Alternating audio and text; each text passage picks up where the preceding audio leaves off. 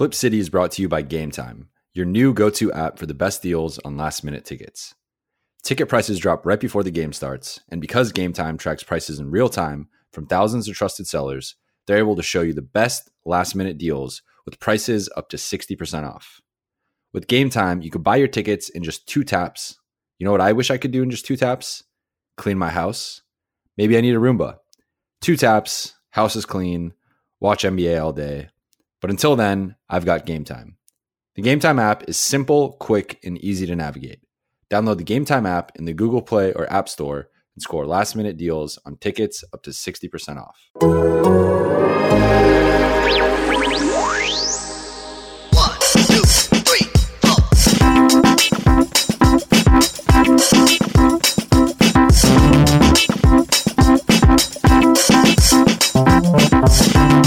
Yo, yo, welcome to a new episode of the Clip City podcast. I am your host, Jovan Buha, Clippers beat writer for The Athletic. And I am joined by my buddy, the voice of the Clippers on the radio, Noah Eagle. Noah, how are you doing? And how bad of an intro was that? no, that was it was well done. Don't uh, I, f- I don't feel the pressure. Yeah. I feel the pressure right now. You've got some great pipes, Jovan. You know what to do with them. Uh, I'm doing I'm doing well. And here's some advice on just just the overall podcast. I love the name, and I feel like you're missing a great opportunity to somehow get Dickie V to say Clip City, just because I think it would go well. I think that it would fit, and you would get the juices flowing. I- I've had some some clips uh, about me, not Clip City, that like I've saved where people have said certain things that like I was think I, I don't know if you listen to uh, Ethan Strauss's podcast, but he kind of like his intro is like clips of people talking about him. Right. Um, No, you see, no, no, I, that's too narcissistic. I think it's Okay. better if you just if you just straight up get Dickie V somehow through. I, I don't ha- I don't have that plug. I don't Ah. have that plug. I'll see what I can do. I don't, you know, I'll see what I can do. Well, thank you. um, so we are recording this. It is what Monday morning. Uh, the Clippers just put up a 150 piece on the Washington Wizards last night. Their second of the season, which is just absurd that both of those have come in regulation. Um, but before we dive into the team, I wanted to talk to you uh, about how the season's going. This is your first year um, covering the Clippers, you know, talking about the Clippers. And I wanted to just kind of get your pulse on, on how things are going, how the season's going. Um, now that we're, I guess, what a month and a half into the season, little little under two months. Yeah, it's been it's been incredible. I I would say it's been everything I could have hoped for and then some because this team is unbelievable when you really sit down and think about it. And I think we knew that coming in and when I took the job I had already known there was going to be excitement. I, I took it before, well before Kawhi and Paul George were announced that they would be coming to the Clippers. But I was already excited just because of what had already been built here in the past year plus under Doc Rivers and then this young core and what I had seen into the playoffs and whatnot watching their games last year. I was just, I, it was hard not to fall in love with this team. And so I'd already done that to an extent. And now being around them and, and with the the full excitement that follows this group in particular, it has been fantastic in every possible way. And the games have been exciting. The team has been awesome. Everybody has been welcoming. So it's been it's been perfect, I would say, so far.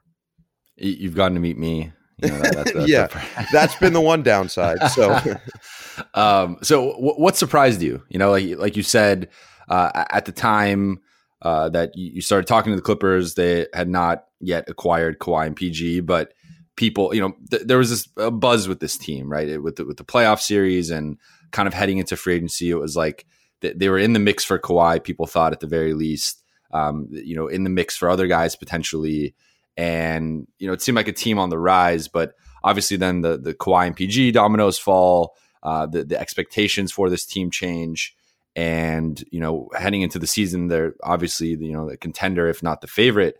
But what has surprised you over this first twenty games or so, uh, either professionally with kind of calling your first twenty games, or just with the team itself?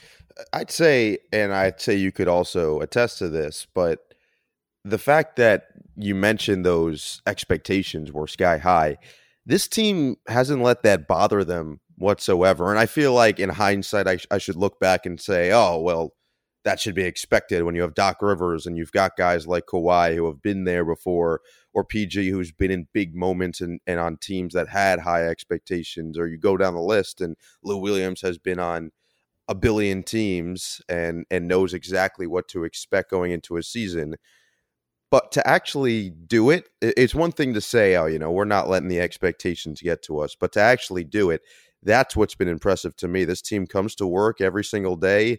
It is a business like mentality. It's a first class organization, which I think I expected. That one isn't surprising to me. Just hearing everything that I had heard, I knew that I was walking into a really great situation. And from the top down, starting with Steve Ballmer, everything with the Clippers has become first class. And that's exactly what you need and, and what is required, I would say, in winning a championship. So that type of stuff didn't surprise me. It's it's really the fact that these guys have handled expectations. And from a broadcasting standpoint, uh, I don't know, maybe that I haven't thrown up on air yet. I mean, that was that was probably the main fear from from the first game, but that has subsided, and it's been a, a lot of fun since. Have you gotten close to throwing up on air No, yet? no. Luckily, I've refrained. Uh, I I did have a food poisoning incident midway through this season so far, and uh, luckily, Wow, happened. that was kept under wraps. It was. It happened on a non-game day, and I uh, was good to go from from then on. So that was good. Did you almost throw up uh, during the turbulence in Memphis, I- or, or on the way to Memphis? One hundred percent. I've actually. So I love flying on airplanes. I just always have, and I usually, for some reason, I don't know why, motion always puts me to sleep. So if I'm not driving a car, if I'm in a passenger seat and it's in the nighttime, I'm gonna fall asleep. If I'm on a plane, it's just gonna happen. So I'd been doing work on that flight from Dallas to Memphis, and so I finished whatever work I had to get done for the game, and then I said, "All right, I'm tired." Because I would have, I, I like to read. I, that's another weird thing about me, and I, I, I really like to read novels and stuff like that. So I had a book that I've been reading. I'm at the very end of, and I'm like, all right, maybe I'll try to get towards the very end of this book. And I opened it up, and I'm like, nope, this motion's putting me right to sleep. So I fall asleep, and next thing I know, I wake up to myself airborne, like three feet out of my seat, and I'm like, oh no, what what's happening here? Because what had happened was that Memphis flight, they closed the airport in Memphis because of weather, and so we had to circle for a while in the air. So I just figured, all right, we'll be here out of nowhere. We'll just be landed. That wasn't the case. We flew through the weather eventually once they reopened the airport. And the only thing I heard from the flight attendant was seatbelts. And so I made sure my seatbelt that's was tight reassuring. yeah, I made sure my seatbelt was tight, but I I had never felt any sort of nausea on a plane before until that one. Uh, so I definitely definitely felt it. Did not throw up, which was a huge plus. I think that was the biggest win for me. And then we landed and we made it to our hotel. But yeah, di- different experience. That's a, a definitely a welcome to the NBA moment. I, I'm going to blame the, the slow start in that game on, on that flight. And- and that 100 experience. so that so that's what's crazy and and I've said this to people who ask me like, "Oh, what what have you learned so far?" I'm like, the travel, I know that people do talk about it, but not enough. The travel is is I don't want to say rough, but just based on the times you're getting in and then you're forcing people to go and play a basketball game later in the day, it's just it's not conducive to the very best performance and I would say those second two games after the flights and everything like that. Even maybe the first game there was adrenaline pumping. Like I don't really know. I w- obviously wasn't playing. I was just calling the action. But even that second game in San Antonio with the lackluster start and then obviously the even more lackluster finish, eh, that still could have been a carryover from the the interesting flight from Dallas to Memphis, and then don't get into San Antonio into the wee hours of the morning, and then your sleep sleep schedule is all messed up. So it's it's certainly a factor within the overall 82 games of the season. Yeah, and with, traveling back to backs, I mean, essentially any back to back you have, you're going to travel most likely one way or the other. But th- that's kind of ridiculous to me. But I would have loved to have a, a camera on Lou and Kawhi during that whole thing, just because I want to see. You know, we, we've seen how cool those guys are under pressure on the basketball court, but I wonder how much that I feel like it would trans. Like I could just imagine Lou just sitting there, like not being bothered at all. I would say both of them did. Honestly, yeah. just being around them, I think that's that's just kind of how they are. It's it's just second nature for them. As Lou says, you can't knock them off as cool, and that to me embodies Lou Williams. And I would say he was more than okay on that flight. I, I, think Lou he's in the conversation for coolest NBA player. I think he. I, I, don't think he's in the conversation. I would say right now, right now, active players. I think he's got by far the most swag. I've told him this, and I think he appreciates it. He's got the most swag in the league right now, guaranteed. I mean, yeah, no, he, he he's a legend. Like, and and people forget, you know, grew up, um, you know, under the the tutelage of Allen Iverson, who is in, also in that conversation. I think if you're looking at NBA history uh, as coolest players, like so Lou, Lou he's got a Drake song. Like I, am a big yeah. Drake guy, so that that for me kind of seals it. yeah, the, the, other guy I could think of is like George Gervin. I just feel like George Gervin could be in that same conversation, but I don't know. Dr. J could be in there too, but I would say Lou. Just based on how he carries himself, he just walks around with just a confidence that other guys I feel like lack, and that's why he's he's been so good for so long, honestly, in this league. So going back to the travel for a second, um, you know, it's only been, I guess, well, the Clippers haven't had played many road games yet, so there's still a lot of the season left uh, for for you to kind of explore different cities. But what's been your favorite city so far that you've you've traveled to on the road? Yeah, good question. I'd say, like you said, we haven't been to the vast majority yet, and I'm still excited. And we've talked about this off the air of, of all the cities I haven't been to that I'm excited to finally see.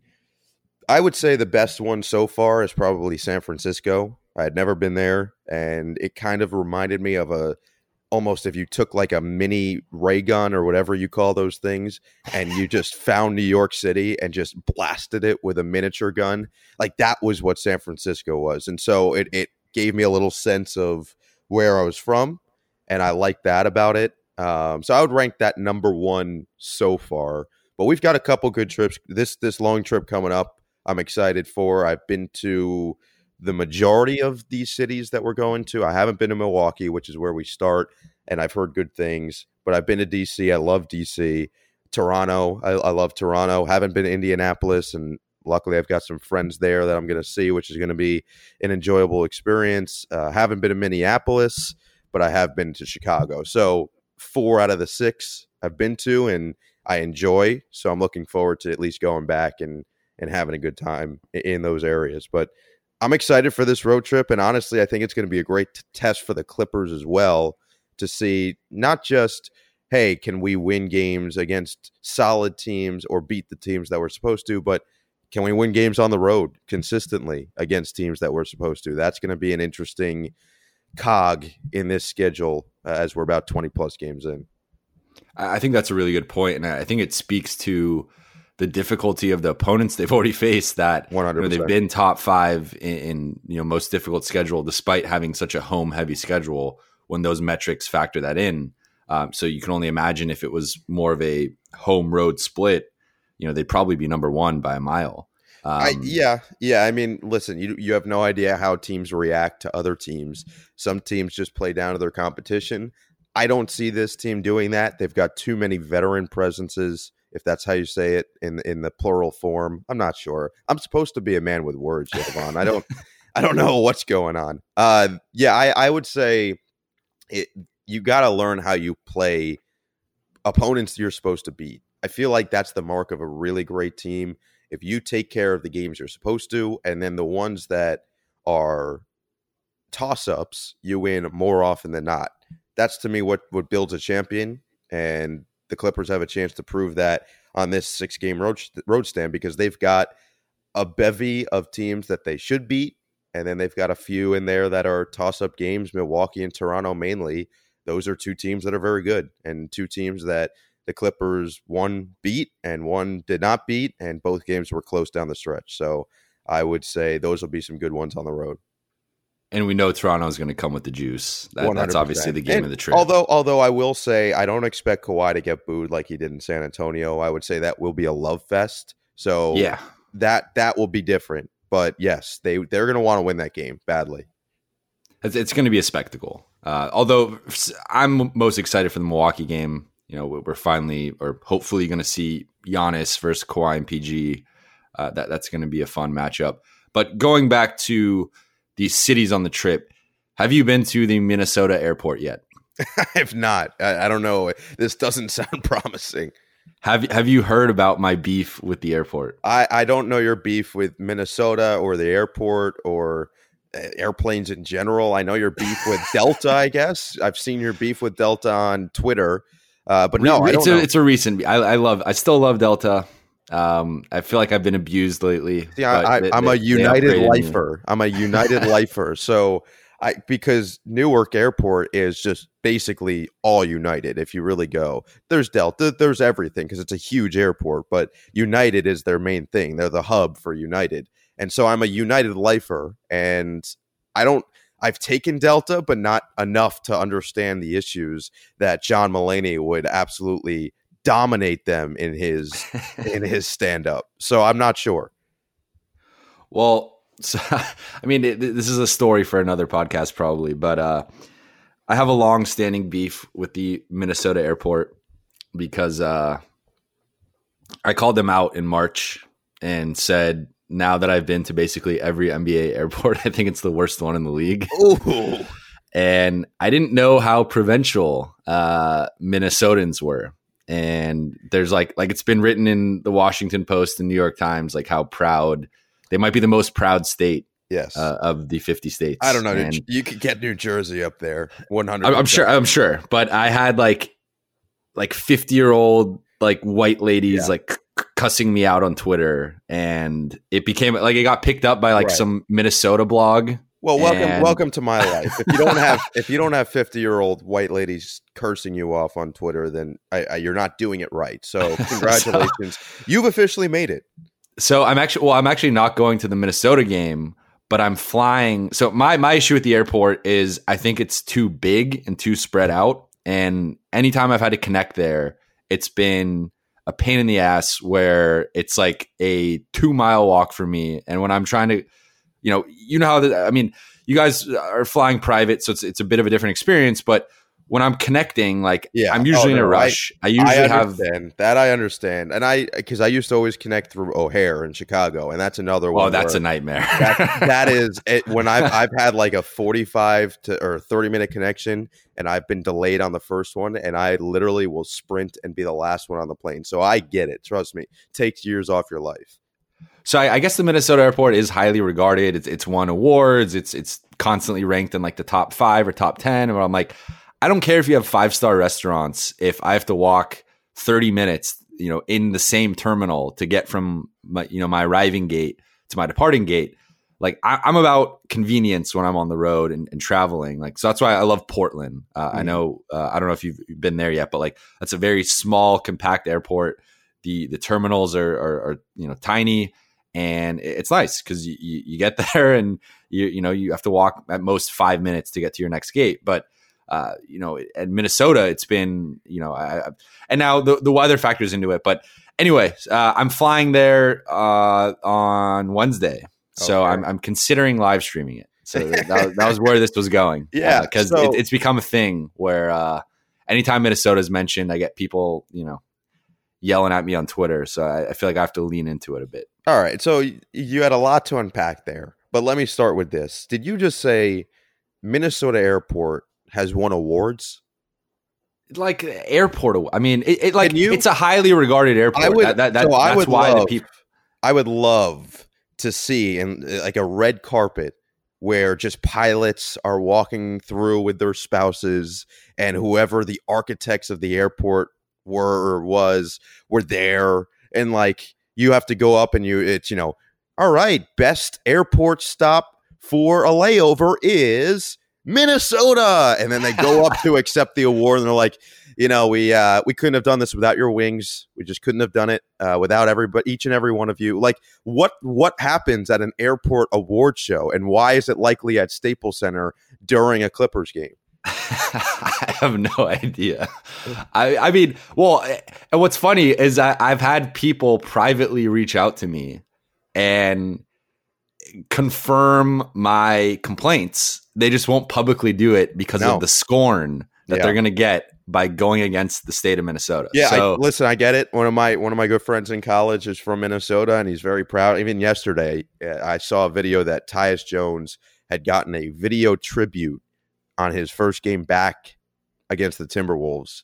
And so I sent him a message. Was like, so everyone just gets a tribute. He goes, he's from Minnesota. I'm like, I know, but just because he's from Apple Valley means that he got a video tribute. He goes, he's a legend in the state. I'm like, okay, all right, if that's the case.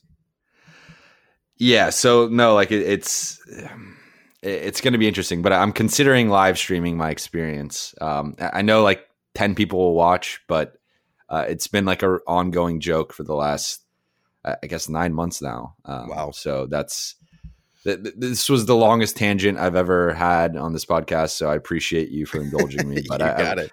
but if you ever go to the Minnesota airport, just just think of that. Um, Well, now I'm gonna I'm gonna be looking for where they display these awards. That's what I will be looking for.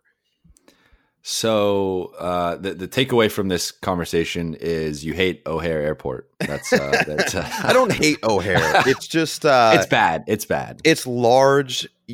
Most of the time, where you land is not the same terminal as wherever your connection is, despite being on the same airline. So you have to walk at least 15 minutes to get to the next flight. It's just, uh, I- I feel like it's a little unorganized, and so that's that's my take. But I don't hate it. I fly through there a lot, and I'm fine with it. Have you ever had to sleep at an airport? No, not overnight. Uh, I've obviously been caught there in certain airports, but no, I, I I've been I've been lucky, and I, I know that that will change at one point. No, yeah, I, I had to sleep at O'Hare once, and Oh, it no. was uh, it, it was rough. Uh, lights turn on at 4 a.m., which is they're like the, the airport's open now, so you guys got to get up because we, we slept in like a giant. It's like a giant. It wasn't even like a room. It was basically like in the airport. Like on, they just gave us cots. right, so then are you worried about someone taking your stuff while oh you're sleeping? Oh, yeah. Uh, I mean, they, they had security guards uh, kind of surrounding us. Yeah, but so what if somebody pretty- who else, who- another person who was sleeping, just snags your stuff and then No, I, I was very like so. I basically hid my stuff like under uh, my cot because it, it was like I don't know two feet off the ground. But uh, yeah, no, it, I, I I mean that that was the thing. I was like I couldn't fall asleep. Uh, I, I naturally am kind of like a night owl, so it, it was difficult to fall asleep. Uh, and, and then on top of that, I'm paranoid that someone's gonna steal my phone, steal my backpack, steal my luggage. Uh, so I, I, you know, I finally fall asleep for like an hour, and then the lights turn on at 4 a.m. and they're like, "Airport's open, so you guys got to get up." Uh, so that that was a pretty. And then I, I was actually going for uh, my rookie camp at ESPN. Um, so Wow. I that that was a you know I flew directly into into you know Hartford and then had to go as a whole thing. But anyway, um, let's take a quick break and then we'll dig into some of the trends and observations we've noticed through the first 20 games. Ever wonder how to get the hottest new sneakers? The ones that barely hit shelves? The answer is StockX, a revolutionary new marketplace for buying and selling 100% authentic sneakers, streetwear, watches, and handbags. Millions are already using StockX to find everything after it sells out, from the latest Yeezys to every retro Jordan to the hottest new streetwear from brands like Supreme, Bape, Palace, and Kith. StockX ensures authenticity. Every item bought or sold on StockX is carefully inspected by hand to ensure it's 100% legit. Their experts go above and beyond to make sure you never get burned by fakes. StockX has removed all the risk from buying and selling online. Now you get the hottest, hardest to find kicks without having to deal with a random buyer or seller again. Want in on all the hype? Check out StockX.com slash bball for a surprise offer that won't be around long. That's StockX.com slash bball. Check it out today. All right. So we are at the 21 game mark. The Clippers are 15 and 6. They are seventh in offensive rating. They are 10th in defensive rating. And every 10 games or so, uh, I do this thing called State of the Clippers, where I kind of, it's basically a check in with the team. You know, what are the trends, observations, storylines over the last 10 games? And I think it's kind of a nice way to just sort of keep up with what's going on, um, looking at different sort of things that I find interesting. Um, so I wanted to ask you a few questions uh, about about the team, and, and, one of the things that I've felt I've noticed really since Kawhi and, and PG have, have, been playing together has been the three point volume has increased a lot. And the Clippers, prior to that Celtics game where they made their debut together, uh, were 18th in three point attempts per game. Uh, they've now gone up to seventh over the the last, I guess, two two weeks or so. Um, and I'm I'm curious, like, where do you fall on the kind of three point attempt uh, spectrum? You know, are, are, you pro threes? Are you pro, you know, whatever players are comfortable with? Um, and, then, you know, how, how, do you think it's important for this team to take more threes? Because I, I do feel like we've seen a sort of correlation with the more threes they're taking, usually the better, you know, their offense has been. Um, that wasn't the case, obviously, in San Antonio. But um, I think it is kind of a byproduct of trapping Kawhi and PG on pick and rolls and, and, sending more attention towards them, and then you're creating open shots for for Pat or JaMychal or um, you know uh, Pat Pat or whoever. Uh, but I'm just curious your overall kind of thoughts on on three pointers with this team because uh, I think it's something that, that's been an interesting trend for me all season. Well, I think that Paul George is the main driving yes. force behind that. He's taking 10 threes a game and he's making 40% of those 10 threes a game, which is great. So if you're if you know you're going to get a 4 for 10 performance from downtown from Paul George, then yeah, put him up. You're just adding more points to to your output. And I think what we've seen is exactly what you said. It's a byproduct of having those guys on the floor together. And I remember talking the first that day of the Celtics game that morning, I remember talking with a couple of members of the front office and the coaching staff and said, "Man, it just feels like the way Kawhi plays and the way Paul plays that it's going to coincide and coexist perfectly because Kawhi can collapse a defense in the mid range or driving to the basket and then kick it out. And Paul George, we knew this coming into the season, but he's just reaffirmed this. He's one of the best catch and shoot players in the NBA. He's still leading the league in catch and shoot points. He's leading the league in points coming off of screens on a catch and shoot. The guy is nearly automatic when he gets his feet set and he has time and space. And so when you've got Kawhi who draws all that attention on the interior, you got to have Paul out there just spotting up. I think that's when the offense is at its most dangerous point, honestly, when those two are playing to their specific skill sets. And then when you put guys like Pat Beverley in particular, who has really come on strong, similar to last season. He's starting to really shoot the ball better now in the last, I would say, eight or so games. I remember going into that San Antonio game, I looked at it. His first 11 games, he had shot 15% from three. And then his next seven or eight games, whatever it was, he was shooting nearly 45%. So the guy's figured it out. He's found a rhythm. Lou Williams has shot it pretty well from deep as of late. And we saw last night he had a couple where he just no hesitation. He's just going to put it up.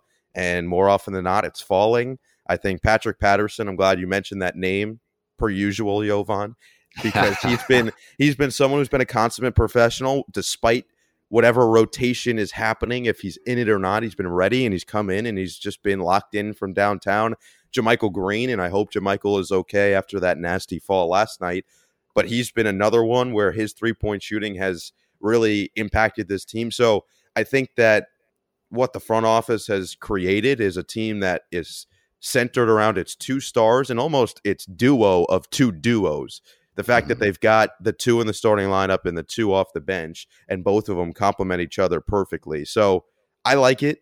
I think it'll continue, and I think that Paul is still going to be the driving force behind the three point attack of this team.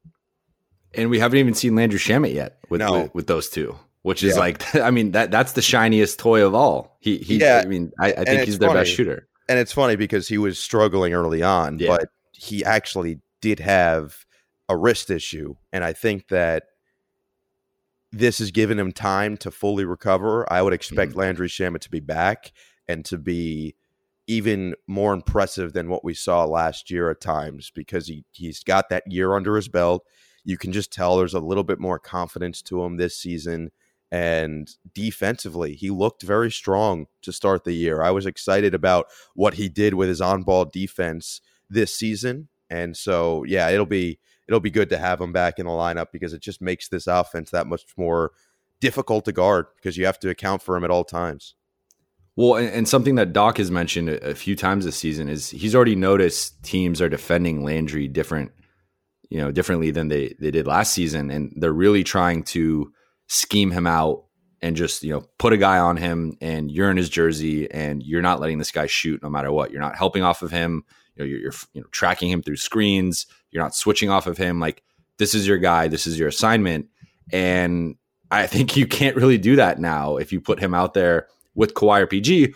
Or if you do that, then you know Pat Beverley's open or JaMychal Green's open, or you're single covering Kawhi or PG, and we see what happens when those guys get single covered. So I, I think that you know that's kind of where I'm, I'm really interested to see Landry's return. Is I think he's going to get easier shots than he was beforehand, and if he's not, then that means Kawhi or PG is getting easier shots because of his gravity. So I think either way, um, you know, teams can continue to really try to scheme him out and, you know, really focus on that. And if you do that, that's great. But now you only have four defenders for the other four guys.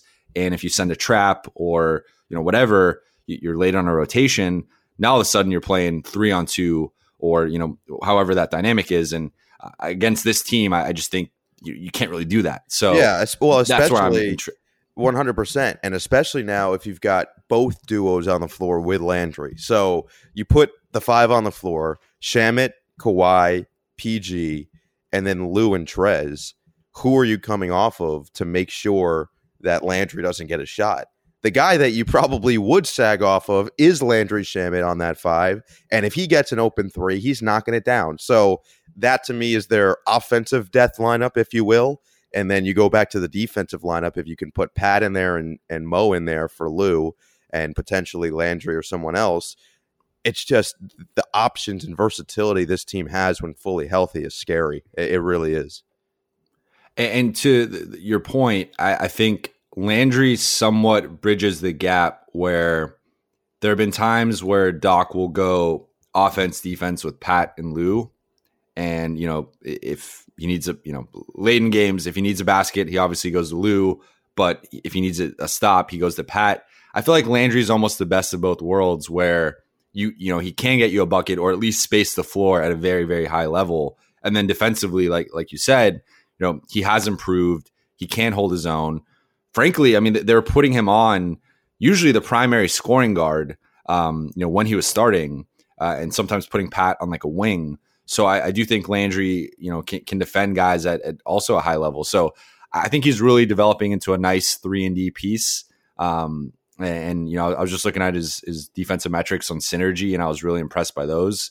And you know, I think overall, like he he might, you know, I think he's a really important piece. And and you know, it, it, I don't know where he ranks on the team in terms of like if you're ranking the players, like you know, is he is he fifth, is he sixth, is he seventh? I don't know, but um, in terms of importance, like I think he's a huge piece that they've been missing that probably not enough people are talking about because you know, now that Kawhi and, and PG are, healthy and, and, you know playing together, everyone's kind of talking about that. But I think Landry, in, in, terms of his importance on this team, is right up there behind Lou and Trez. I, I would agree with you, and I think that it, it's funny because Landry going out actually did somewhat help this team unfortunately, yeah.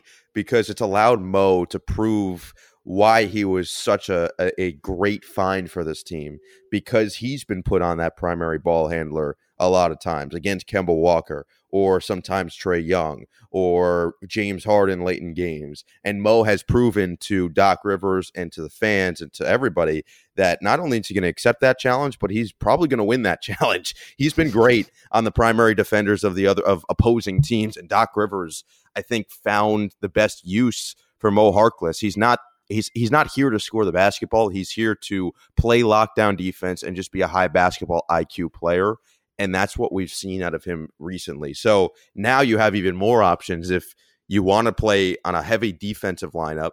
you could put Mo in there with Landry, so now you don't suffer with the shooting or anything like that. Because Landry, we know this offseason, that was his main priority was to become a primary ball handler off the bench as a potential backup point guard option. And I think that might come to fruition more with his return because now you realize, hey, Mo can guard Kemba Walker coming up the floor, or Mo could guard Giannis or whatever, and you could put Landry on a wing, and now you don't suffer from his shooting being on the bench or anything like that. So I think uh, I think that's actually where he's the team as a whole has benefited most so far this season from Landry's unfortunate departure early, and I think they will benefit far more by getting him back on the floor. I- I'm glad you brought up Mo because Mo is the guy that, to me, doesn't get enough. cr- I mean, I think it's probably Mo and Zoo are, are the two guys who, who don't Yeah. get enough credit. Um, but especially Mo because I think the what, what Mo has done is, you know, like you just said, he's guarding Kemba, he's he's guarding Giannis. Um, you know, he he's guarding uh, James Harden and and Russell was, and uh, he's guarding basically everybody. And Yeah, I think it- Luka, and and what it does is just because Paul George and, and Kawhi can. We, what I've also noticed is people say Paul George's full name and just say Kawhi. I, I, I like I've noticed it- it's been a, a thing since they got both, but like I've noticed when people talk about them, they say Kawhi and Paul George. I don't, I don't know. Uh, but anyway, um, No, we get Uh, PG. we get PG sometimes, but uh, but I, I it's like it's never Kawhi Leonard and Paul George. It's always Kawhi and Paul George. I don't Well, know. you know Um, you've really made it when you're just the one name. That's Yeah. the that's the mark. Mean, I guess Paul Paul is more of a common name than Kawhi. Um, Because so let's put it this way: Would you, when when the Heat had everybody, did you say LeBron and Dwyane? No, you said LeBron I would and say Dwyane I- Wade yeah, I, I would say D Wade. I guess or D Wade. Or D- yeah. yeah. So it would be Kawhi and PG. Yeah. I mean, Le, yeah, Le, LeBron and Kawhi are more recognizable names than Kobe, than, uh, you know, you, those the those ones that Magic, like the ones that have Michael, you could say Larry. Like I feel like the ones that have the that level of champion status are one name people. Shaq. yeah. So if the Clippers win, I, I expect Paul Yeah, to be expect- Paul. Let's every. I think everybody on this team would just be their first name. Forget it. They'll just turn into Cher, all of them. There'll, there'll be two Patricks. yeah, Um, but, but but back to Mo, I, I think what Mo he, he's such a luxury because I, I think I mean I- I've been thinking about this. I, I think it's a it's a bold statement, but I kind of want to say he's been their best defender this season. Uh, overall, I, I know the metrics will say Kawhi, but I feel like in terms of effort and j- just because I mean the, the thing that's that's tricky with this, and and this is why like I think some people give James Harden a, a little bit of a pass, not a full pass, but like when you're handling such a heavy offensive load, it is hard to play defense on the other end, or at least play it fully engaged. That's why guys like Kawhi and PG, there you go, uh, are are rare because you know it, it, you know you don't often see guys who are putting up 25, 30 points and also locking down a team's best defender. Uh, so I, I think what we've seen from Mo is he's come in and, and really taken those assignments. You know, Doc has talked a little bit about it. Um, I, I know some of the coaching staff has talked about it where they actually really love Kawhi and PG in those helping roles, in those free safety, roaming, like a guy's driving, they're reaching, they could tip out the ball. Um, you know, they're they're helping, they're that back line of defense because those guys are amazing at that. I mean, they're they're pretty much amazing at all aspects of defense, but they're really special at that. And, and there are a few guys in the league that can do what Kawhi and PG can do as help defenders. And I think when you have a guy like Mo, when you have a guy like Pat Beverley, who you can put on the ball and really pressure it uh, in different ways, you know, Pat's getting into guys' legs and, and really getting into their dribble. Then you got Mo, who's just this six nine guy with a seven foot plus wingspan, and you know he can really uh, gamble and, and then make up for his mistakes with his length. Uh, I, I think that really disrupts guys on the ball. And then now you're trying to beat that guy, and maybe you got a step, but now you have Kawhi or PG helping. And I think Mo has just been so vital for this team because he's allowed them to occasionally let PG and Kawhi rest. You know, in, in that Dallas game, you have primarily Mo on Luka. And yes, the Clippers switch a lot. So if they run a pick and roll, um, you know, they might switch Paul or, or Kawhi onto Luka. But for the most part, it, you know, while he's out there, it's Mo. And then you have kind of Kawhi and PG not resting, but but you know, not on as taxing of, of a you know defensive assignment, and then they can help and, and, and kind of do their thing and get out and transition. So I, I think that's where Mo has just been so valuable is that he's kind of allowed those two to not have to do as much defensively. Uh, they're still capable of it. You still see it, and I'm sure come playoff time, you know maybe they'll go with Paul or Kawhi on a James Harden or a LeBron James uh, if they're facing them in the playoffs. But I, think Mo's just ability to kind of you know basically defend at a similar level to those guys has really been underrated and has really been a key to this team gelling defensively the way it has because you know not many teams have you know multiple guys at this level uh, who could defend at that high of a level. So uh, to me, Mo is the guy who doesn't really get talked about, uh, doesn't get a- as much credit as I think he should, but he to me has been a huge key to this defensive success. And, and Doc Rivers would echo that sentiment for sure. I think the other guy to mention with Mo is Rodney McGruder as Mm, well. yeah. I think that Rodney has done a terrific job when he's been healthy of fitting into the role that this team needs him to fit into, if that makes sense. Both those guys, I think, embody that perfectly, Mo and Rodney, because Mo knows that he's going to get in there and he's going to guard whoever he's asked to guard with great efficiency. He knows he has great help. And as you said, I think the best part about this team's defense is the versatility and the switchability that they have. At one time, they can have five guys who can guard all five positions, pretty much. And that's really rare and that's really difficult to score on. I mean, we've seen this defensive death lineup, if you will, down the stretch in games. I don't know who can score on that with regularity. When you've got Kawhi, PG, Mo, Pat Beverley, and Trez, that's just, it's hard. It's hard to score on.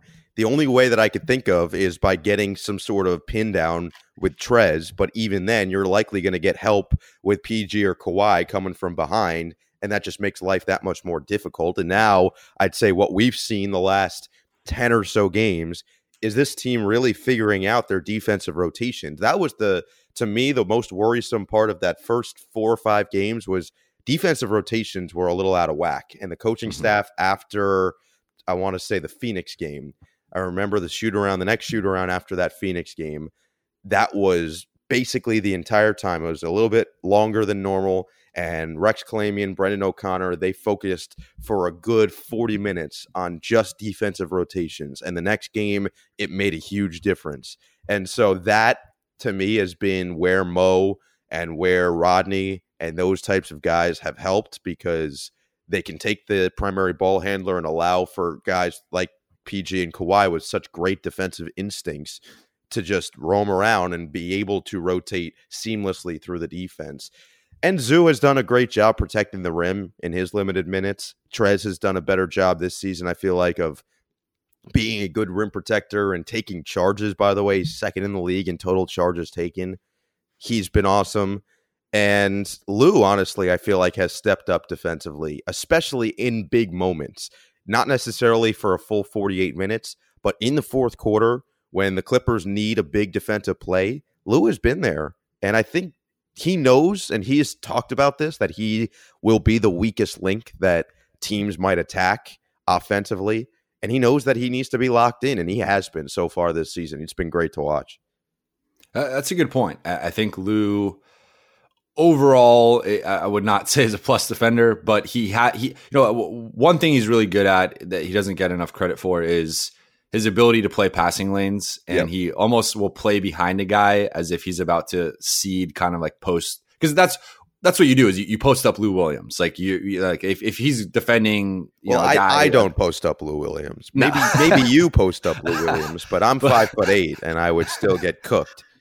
So, but you, teams will try to go on, uh, you know, uh, uh, you post him up eh, depending on who he's guarding, and he'll kind of like play behind them, and then all of a sudden kind of pull the chair and then go, you know, steal the ball, tip it, whatever. Um, he did that actually to Clay a couple times in, in the playoffs, but yeah, no, I, I think I I think overall th- this team is has been trending in the right direction defensively. They've been a top three defense for over a month now. Um, we're the best defense for a large part of that stretch. Um, curious, uh, two two more questions here. I, I don't want to take up too much of your time. Um, what is one thing you are concerned about, if anything, kind of moving forward wi- within the next 10 to 20 games or something that's on your radar that you're like, I, I- I kind of want to see how this plays out, but maybe it's giving me a little bit of pause for concern right now? Uh, It's really just the health question. I mean, at this point, after last night, we just saw JaMychal go down on an offensive rebounding attempt, and I don't know what the deal is with his tailbone. I'm assuming we'll get some word soon. McGruder is now down with the hamstring injury, and Shamet is still out with the ankle injury. So, right now, if that's the case going into the game tomorrow against Portland, that's three rotation guys who will not be playing potentially in that game. That's you're missing a large chunk of that depth that is making this team so scary. So I think it's the health and Doc Rivers says it all the time whenever I say what are you worried about most? It's health. It's health. It's health. Everybody in this organization just is is hoping for health at the end of the season. That is the goal because I- think we all feel that if this team is fully healthy by the time the playoffs come around, this team at very minimum has a chance to compete for a title and I think has a really good chance to compete for a title just based on the personnel that they have, based on some of eh, just the championship pedigree that they have. You go through the list, they're right at the top of the list. So health is the biggest thing. That's the biggest concern I would say with anybody surrounding the Clippers at this point. I'm with you. I, I think if I had to nitpick and, and find something, I would say there's been time. Well, it'd be a twofold thing where I feel like they have these offensive lulls, which the, the, the team t- has talked about it, and, and they you know talked about it yesterday. It was, it was kind of a big talking point where you know chemistry wise, they're, they're still figuring it out, and it's it's harder, um, or at least it's been harder for them to figure out the offensive end than the defensive end, and the defensive end just because of their length and like like you've said, their, their versatility, the switchability, the flexibility, uh, all the abilities. Um, uh, you know, it, it's been e- it's been an easier process. You know, defense is inherently a little more simple than offense, and you know you can kind of plug and play different guys and like Kawhi, PG, Mo, on Pat, on and on. Like these guys are good defenders. They know how to play defense. Like sure, there's going to be some. You, you got to get the rotations down, the, the timing, the communication, but for the most part, if, if you're a good defender, you throw good defenders together, they're going to figure it out. The offensive end, that's way more about spacing and, and pace and timing and um, you know just on court chemistry. together. I mean, this team hasn't practiced. You know, they practiced once in like what feels like a month, basically. Yeah. Uh, but to me, I, I would say there are some lulls where I'm like, th- like and what's funny is they've you know I said this you know coming out of the break like they're seventh in offensive rating and, and tenth in defense rating. So like the offense has actually been better than the defense. Uh, you know, over the the full you know uh, you know ledger of the season, but I, there's been some times where I've been like, all right, this doesn't like this offense is a little bit concerning right now. And then you know on the other side, it's almost I felt like some of their op- higher offensive performances they've almost gotten kind of away with some bad habits where it's just like Paul and Kawhi are so brilliant, Lou's so brilliant at shot making that even if they aren't moving the ball well or they are stagnating a bit, those guys can just cook anybody one on one where it kind of masks some of the because there are also times where you I mean you saw it to an extent last night, you saw it in that Atlanta game, uh, you've seen it against Boston and in Houston where this team can have beautiful ball movement and and they could dissect um, you know, Atlanta and, and, Washington aren't the best defenses in the league, but Houston and Boston, or Houston's, uh, I guess, but Boston w- was, you know, a, a, top four or five defense. Um, you know, they've you know, Toronto really good. Def- like they, they've had these stretches where they will just shred a really good defense, and you're like, wow, like when this team's moving the ball, what, when they're spacing the floor, when they're on the same page offensively, like they're amazing. Like they have like the, the chance to be the best offense in the league, or at least like a top three. But then there's these these times where they just don't move the ball. It's too much isolation, too much um, you know early, early shot clock stuff, and I think I get a little concerned. So I think overall, like they're gonna. I mean, the defense is already there. Basically, it's only gonna get better. The offense will get better, but I, I'm, I'm, I guess I'm gonna be monitoring over the next ten to twenty games, sort of the the ball movement, some of the stagnation offensively, and and how that changes, how that improves, and and how Landry really affects that. Because I do think Landry's ability to move off the ball to space the floor will open some stuff up that they haven't necessarily had. I'm glad you mentioned Landry because I think that he will fix a lot of those types of issues of just the movement on the offensive end. At very minimum, you know he's going to be running around and it's going to force the offense to engage and start the engine almost of the whole thing. But I think at the end of the day, it just comes back to timing. And, and the only way that you're going to get that is by playing together. And we still haven't seen this group completely healthy all together at once. We haven't seen them practice together in forever, it seems like, and we'll get one soon. But one, we haven't seen a practice in which Kawhi and PG have been in their correct spots ever. There has not been a single practice, and they've still played as well as they have so far, which is a testament to the players, the coaching staff, and everybody included. Uh, but I think that just repetitions, the more you do it, the better it gets. And for example, we could do this podcast all over again. It would be just better than this one. Don't you agree? No, I, I think it'd be. I, I, thought this was a good one. We, we had good, no, you know, great. it was natural. It was great. Uh, no, it's been great. It's been you're the best, Jovan. Trust me. And I, I uh, appreciate that. I would say that just doing it more often, and the reason because listen, I love the stats. I love looking at offense, defensive rating, and seeing the Clippers at seventh you say, oh, wow, they've been a good offensive team. But then you put in perspective and say, okay, well, they put 150 up on Atlanta, 150 up on Washington, and 140 on Golden State. So they've had three monster offensive performances mm-hmm. with some lackluster ones mixed in there. So I think those stats, they tell a story, they just don't tell the full story. And the Clippers, I think that full story is still unwritten.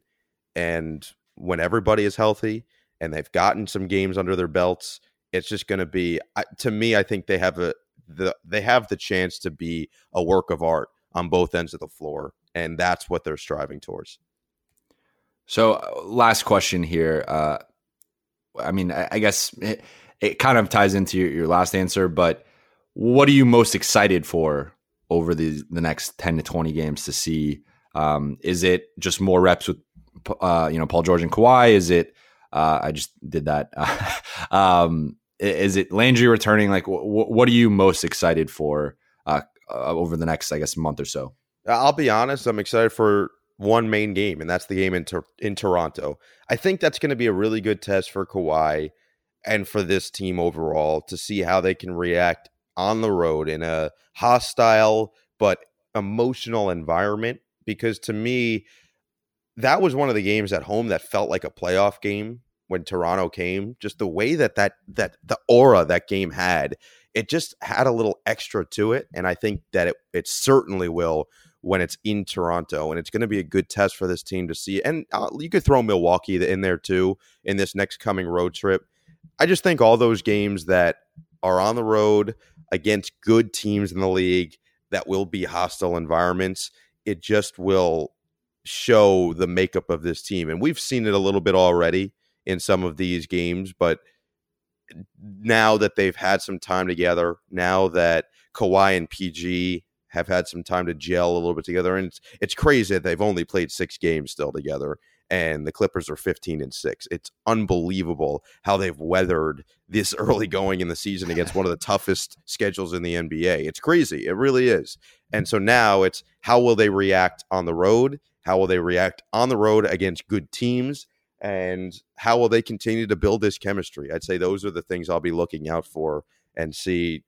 To me, that's what what makes the difference from a great team and a championship team is how do you handle hostile environments on the road against good teams in this league. And one more I'll add in there is uh, Christmas Day. Yes, I think that that's, that's right. the one. You know, like that's that's almost the game of the year for me. Where you know you don't want to put too much like too much value on one game, but I think at that point, you know, b- both teams are what two months into the season, two two plus months, and like you, you can't deny it. it Just feels like these two teams are going to have to go through each other at some point. uh, Yes. d- during the, the postseason. Yes, And- although so so here's the thing with the other team in Los Angeles. One, we all we've all seen this. Their schedule up to this point has been very uh, loose. Let's say that. cake, cake, cake, cake, cake, cake. no, no, no. I, I didn't say that. I you said it. You said that. What I'll say is, so Uh, far, that was actually Rihanna. yeah, you're right. I thought it was Flo Rida. Uh, so the so far through however many games they've played now, twenty, I think, they are three and three against teams with a better than 500 record after their loss yesterday to Dallas. They've got a tough road in December. I am very intrigued as to how that team will respond to some adversity potentially this month because they haven't really gotten it quite yet and they've won a lot of the games which they're supposed to win, which is a good sign. That's good for them. But it's very different. What we've seen from the Clippers is they've been toe to toe and they've taken a lot of games from the likes of Boston and Houston and Dallas and uh, some of the better teams in the NBA so far this season and Toronto. And they, they went toe to toe down the stretch with Milwaukee without Kawhi and Paul George. So that's to me, that's just all it's almost swapping roles, even though the Clippers don't get an easy walk through here on this road trip. But it's just I want to see how the other team responds. And then going into that December 25th matchup, Christmas Day, in what should be the most anticipated, I think, LA LA game maybe ever. It's mm-hmm. going to be crazy just based on how the first one went. It's going to be unbelievable. And I think what might differentiate is how those teams are feeling going into the game because road gets tougher for one, road gets maybe a tad simpler, although the road actually being on the road doesn't help, but it's just you know you know what I'm trying to say here. Yeah. Like I think that the psyches could be completely different heading into Christmas. I like that you refer to them as the other team. That, yeah, uh, what, I- what's what's their name? I don't I don't know the other team. Well, what's it's funny because I, I have so many, you know, naturally being from LA, I, I have so many uh, other team friends, and I, you know, my I don't like debating basketball with uh, with with people that aren't reasonable. Uh, which uh, you could Well, draw I don't know why you have of, I don't what know I'm why you have me on the podcast. I'm just But- so but it- reasonable about life. but what I, what I've tried to tell them is I'm like, you know, when, when they make the the Clippers versus other team comparison, I'm just sticking to this bit now. Uh, I'm like, if you first off, if you took off LeBron and if LeBron and AD missed as many games as Kawhi and PG have missed, the schedule, I mean, the, the record would be much worse. But even if you don't, eh, all right, they, they play the same amount of games, whatever, you know, how many games they've played. If you just reverse the schedules, I, I think, you know, the, the record would, would clearly be worse too. So it's like, I think context always matters. And if you want to just go by what the current record is or what the current net rating is or whatever, like, sure, you can make the case that they've been the better team so far, but one team already won the head to head matchup and, and they were without one of their stars. And they've also played a much more challenging schedule and they're only uh, you know a few games back in the loss column despite playing better teams and and not having you know their stars for basically half of those games so i, I just think if you're going to go th- that route and make that comparison like the context really matters because i think the context favors the clippers For sure, for sure. I think here's the thing. I I have nothing but respect for the other team. I do, and I think that they've got a great makeup to their roster. Obviously, when you've got two of the best players in the league, that's going to help. And LeBron James is still playing at an elite level, an upper echelon type of level. And Anthony Davis is really difficult to stop. He can be dominant at any given moment. But I would agree. I think that what the Clippers have had to endure so far this season has been far more difficult than most teams have, period. And certainly than the other team here in Los Angeles. And what the Clippers have done that has impressed me is they've no matter who's on the court, like they they haven't lost that identity from last season. And I think that was a, somewhat of a question mark going into the year. Like, what does Kawhi or PG do to the chemistry and to the identity that this team had last season that carried them to 48 wins. And it hasn't affected that. It, it almost has made it stronger. We've seen them go down 10 late in games a couple of times, come back and win it.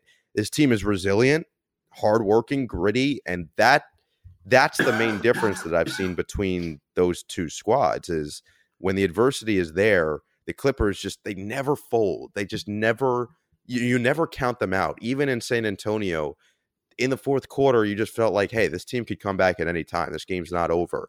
And against Milwaukee, without Kawhi, without Paul George, the fact that they had their chances down the stretch to potentially steal that game from the Bucks, or against Boston, down by ten with a couple minutes left, down seven with two minutes left, doesn't matter. They've got so many big shot makers to go along with this belief that they're going to win every game. And you wrote a great column about it, but it's just it's just that that's what's been so amazing to me about this group is their makeup is the same if not stronger the identity of being like this this team that's just not going to give up no matter what is still there and that's what i love about this group altogether is just no matter the situation they believe they're going to win All right, Noah. Well, I've taken up enough of your time. Uh, I have to go get a haircut too. I, I got to look Weird pretty. brag. For, Weird brag. uh, is that a brag? I, I- weird flex Eh, uh, I'm not. I'm not. I'm not disclosing where I'm getting the haircut or how much it costs, but it costs too much. I'll say that. all right weirder Um, flex That's a. Look, my hair is important. All right. Um, I agree. it's- you're it's- talking to you're talking to someone who cares deeply about his hair. So talking to a broadcaster. um, I, I'm- I'm trying to make sure I have that Brian Sieman hair. Yeah, that's impossible. He just Brian just focuses really hard on like his forehead. He just he focuses and it just stays in place. Like you can't touch it. It's got a force field almost around it. It's impressive. I wish I could do the same. Trust me. What, what one of the one of the things I will always regret that was left on the cutting room floor is uh in the Q and A I did with Brian heading into the season.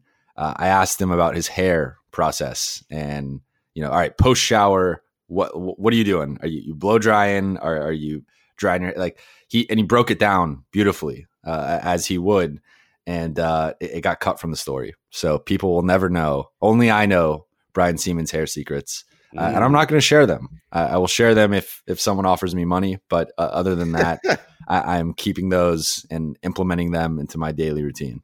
Wow. Wow. I'll tell you them uh, off air. Okay, huge. All right, man. Well, uh, thank you for your time. I know you're you're super busy and you got important things to do. Uh, so thank you. Where can people find you on Twitter and Instagram? At Noah Eagle 15, you know where to find me. That's me. I'm Noah Eagle. And people think I'm 15. So I was gonna say it, it goes together. Uh, well, well, thank you, man. Uh, we'll have to do this again soon. Uh, you know, maybe a, a few times during the season. And uh, congrats on your first couple months uh, covering the team. thanks, man. Appreciate you, Jovan. And seriously, anytime. Happy to do it. That was a fun conversation. I appreciate Noah coming on the pod. If you have not checked it out already, I wrote a feature on Noah a couple weeks ago on the Athletic. His journey from Syracuse to the Clippers, uh, being one of the youngest broadcasters ever to be hired for this type of position. Uh, you know, talk about his journey, how he got into the business, uh, his re- relationship with his dad, and just dealing with that kind of dynamic of, of his dad uh, Ian being one of the most prominent figures in the business. What he's learned from him, what he's tried to differentiate uh, from his dad, uh, and then talk to uh, some other people. You know, Joe Davis, uh, the the voice of the Dodgers, just talking to him about what it's like to be a young broadcaster uh, in the business in, in in LA. So, if you've not read that yet, I highly recommend it. Um, if you do not follow me on social media, you should check out my Twitter and Instagram at Jovan Buha. That is at J O V A N B U H A. If you've not subscribed to The Athletic yet or this podcast, I highly recommend you do both of those. Uh, you can get a 40% off promo code to subscribe to The Athletic. If you go to theathletic.com slash clip city, C L I P C I T Y, you can subscribe for free for a week. Give us a, a one week trial. And if you like it, you can keep subscribing. If you don't like it, you can unsubscribe. But I don't think you will make that decision. Uh, so again, follow me on Twitter and Instagram. Follow Noah and subscribe to the Athletic for our awesome subscriber only podcasts and our written content, which you can only find on our platform. Thank you very much. I will talk to you guys in a few days.